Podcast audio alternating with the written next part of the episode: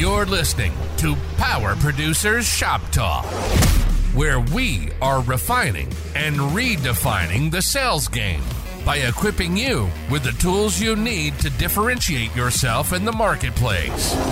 Well, it's like when we audit the mod with Mod Advisor and are able to give them the action items that they're going to use to lower their total cost of risk. Tactical skills that will help you provide deliverable value to your clients and prospects. It's going to be a great year in twenty twenty-two at Florida Risk Partners now that I P F S is in the game with their total pay strategy. We can write excess and surplus lines and completely remove the agency bill from our agency. People, if you're not using total pay by I P F S, you're definitely leaving money on the table. And action items that you can provide to take your prospects and clients to the next level. Having partners like Mineral only bolsters the fact that your clients do not care about the insurance. It's all of the value that you're able to add. And with partners like Mineral, who can help with both H R and environmental health and safety, we can't help but win. This is Power Producers Shop Talk. Production redefined. Are you ready to feel the power? What's up, everybody? Welcome to Power Producers Shop Talk, where we are refining and redefining the sales game. But I got to tell you, people, I am recording today with some serious mixed emotions on the industry where I hang my hat. I have to be honest with you. I have been disappointed by the actions of people over the years, here and there. But I've never had a week since I've been in the insurance industry where I've been disappointed by more people that I thought were a little bit more in line with my moral compass and my ethical values than apparently what they are. And, you know, we started this last week on vacation, and we had gone on a cruise to the Caribbean. And I spent a good bit of my time dealing with the fact I needed to unwind from a toxic partnership. Um, for those of you who don't know my backstory, it's not the appropriate time for me to get into it, but I have Florida Risk Partners because of a failed partnership where my partner made promises in writing and verbally and never delivered on them. And so I'm kind of a little bit like a rescue animal when it comes to partnerships at this point. When somebody gives me their word they're going to do something, I expect them to do it. I may give them one or two opportunities uh, if they fall short. But at some point, when I ask for the same things over and over and over again, that relationship is now toxic, and I immediately move to my own experiences and can only assume the reason why I don't get the information I've been promised is simply because there's something to hide. And whether that be the case or not be the case, that's where my mind is. And the bottom line is you have to have trust in partnerships. You have to have it. You have to be able to take somebody at face value. And I will say, you know, there are a lot of times where I do things that are at a loss to me financially in order to preserve my word and make sure I do what I say I'm going to do when I say I'm going to do it. And so I expect that from other people. Maybe that's fair. Maybe that's not fair. We are all human beings, but we all have a choice. We have a choice of what to promise and what not to promise. We have a choice for how we interact with people once a partnership is intact. We have a choice of whether or not we're going to follow through and do what we say we're going to do. And in this situation, I raised the concerns enough times that unfortunately I had to make a decision to unwind. So yay for me on vacation. What a great way to decompress and have less stress in my life, right? Well, that's that piece. But there's another issue that I have, and the issue that I have is with our industry in general, but more importantly, I think this is a time where we need to make sure that those people who put themselves out there, they have a voice on the internet or through a podcast or through social media, whether it be private groups or public groups or even a page that shares relative information, relevant information, or Twitter.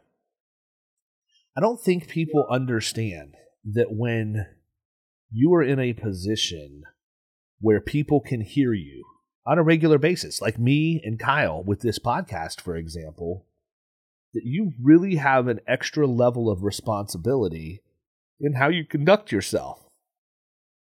And we all have choices in how we do that. I have a lot of experience. Let me be very, very clear before people wonder, you know, why I have this opinion when all I do is sit and talk behind a mic. That couldn't be further from the truth. I actually owned an e-commerce platform with Andrea for a number of years, and our Facebook following in our private group was between fifty-five and sixty thousand people. And the demographic of that was largely female based on the nature of the business that we had.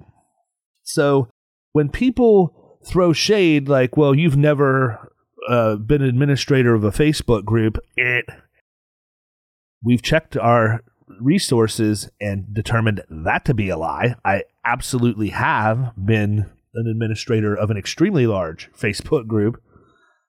And then they come back with, and you don't have any idea what it's like to manage the personality of women in a group like that. And I would also say that's not accurate. And so I think it's interesting because there is a difference. I don't think that any of my female friends in the industry or otherwise is going to ever say that men and women are the same. We're just not. We're not physically, we're not emotionally, we're not in a lot of ways, okay? And that doesn't mean that that's right or wrong or good or bad. It just means we're different, and we need to recognize that. Men can't lead women like men lead men, and women can't lead men like women lead women, although I might argue that would be a closer way to do it.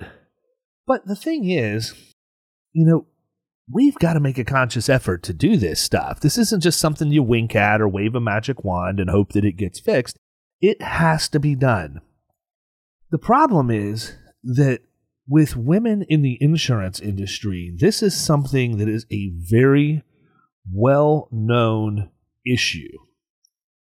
And the issue is continuing to grow because women are finally getting the voice they deserve. They're finally getting an opportunity to make themselves heard and to share. And I would argue they also are finally getting an audience with, albeit a huge minority, but they're getting an audience with men that are sympathetic to their cause and want to help. They want to further women's advancement in the insurance industry. And I think that we could easily make this a, a play over all minorities for that matter. I mean, go to a conference sometime and look around. How many minorities and women do you really see there? And I've had the benefit of being able to speak at various conferences across the country. And, you know, I see the mix every time I'm looking out over the audience, and I can tell you anytime I see an out of the ordinary number of women, I always recognize that at the end because I think we need to encourage that. It doesn't matter if they're the agency principal, a producer, a carrier rep, an account manager. They need to be present and they need to make their voices heard. In our industry, we have an aging population. That population has not done the best job of succession planning in many cases. And as a result, they're in a rough spot when it comes time for them to make their exit. And part of the reason why is because they've been closed-minded. They want to control as opposed to collaborate, and they want to run their business like it's always been run. That's a scary proposition in the two thousands.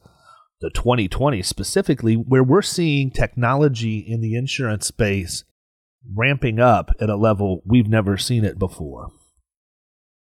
But I want to go back to something because this week I saw the two of these things meet at an intersection. I saw the need for being socially responsible when you're in control of a group, or when you lead a large number of people, intersect with the inappropriate treatment of women in the insurance industry. And to say that I'm disappointed in how things have been handled to this point, on Thursday morning, November thirtieth at about nine o'clock, would be an understatement. See, we have a choice every time something happens. Whether it's something good, something bad, we have a choice, and that choice is how we are going to react and conduct ourselves in that situation. That's where the rubber meets the road. See, most of the time, whether it be in the failed partnerships or when I see people start to crash and burn when they have a public eye on them, money is involved. And you can learn a lot about someone's moral compass when money's involved. That's when promises are broken. That's when stances aren't taken, because people are more concerned about preserving a revenue stream than they are about doing the right thing. And maybe that is the right thing to them. Who am I to judge, right? I can say I don't agree with decisions. I can say I wouldn't do them. They don't have to answer to me. They're going to have to answer at some point, but they don't have to answer to me for it. I can just simply choose not to follow. I can choose not to participate. I can choose not to support.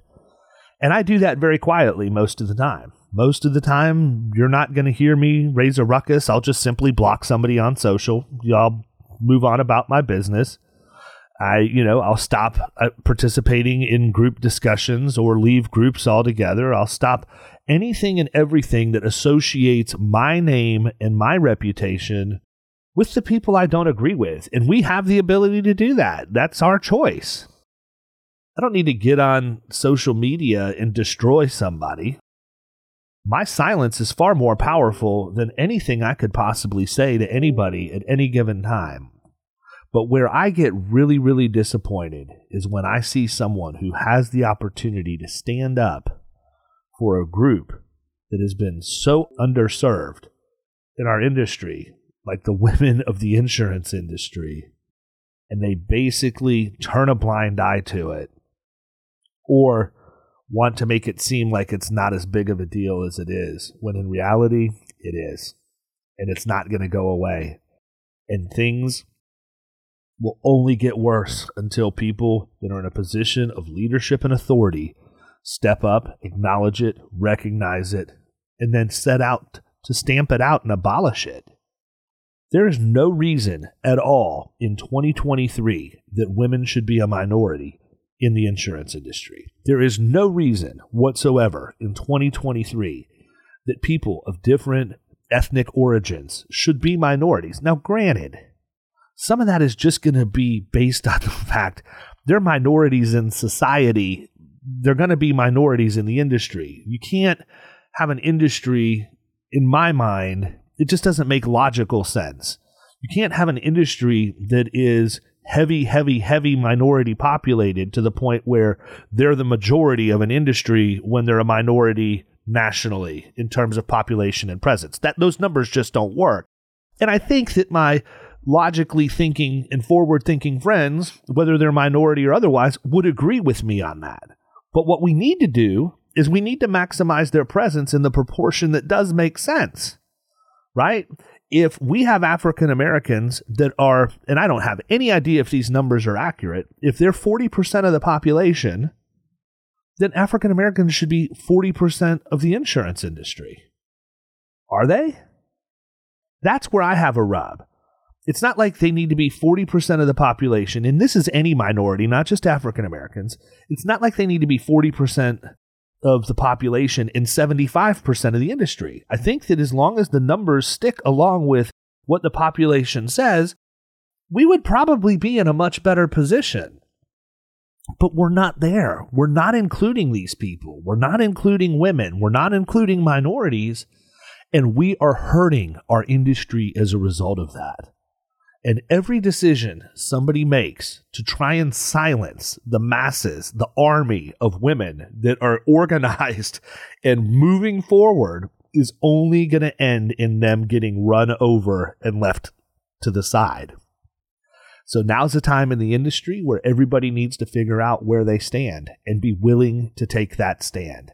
They need to be willing to listen and understand and begin to appreciate different points of view from a very objective point of mind. They need to stand behind the pillars that gotten them to where they are and not allow their house to crumble down because it was built on a shaky foundation. If you're a liar, you're going to be known as a liar at some point. It's going to come out. If you're greedy, you're going to be known as greedy. It's just how it is. You can't change a tiger's stripes. And in the end, the truth is always revealed, no matter who it is and where it comes from. So I'm here to tell you, we got to change as an industry. Fellas, you got to do something different if you're not doing things now to help our sisters and our friends that are minorities in the industry get seats at the table that come to us with no problem. See, the issue is many people don't even realize there's a problem. They don't get it. They don't understand it. When in reality, the problem is as deep as it ever has been. It's just hidden, and it manifests itself in different ways. It's not the blatant segregation. It's not the blatant exclusion. It's the little comments. It's the little actions and the things that build up every single day that cause the problems. And that's what we need to fix. So I'm challenging you over the course of the next couple of months. Think about this. When you wake up in the morning, what am I going to do today to help advance somebody else? And then think about who is that somebody else? Is this another cookie cutter white male insurance agent that we're going to push forward? Or is this somebody who brings a unique perspective to the industry that doesn't look like everybody else, that makes the industry better? And I'm willing to stand with them and take a chance. Everybody have a great holiday season. We'll catch you next week. See ya.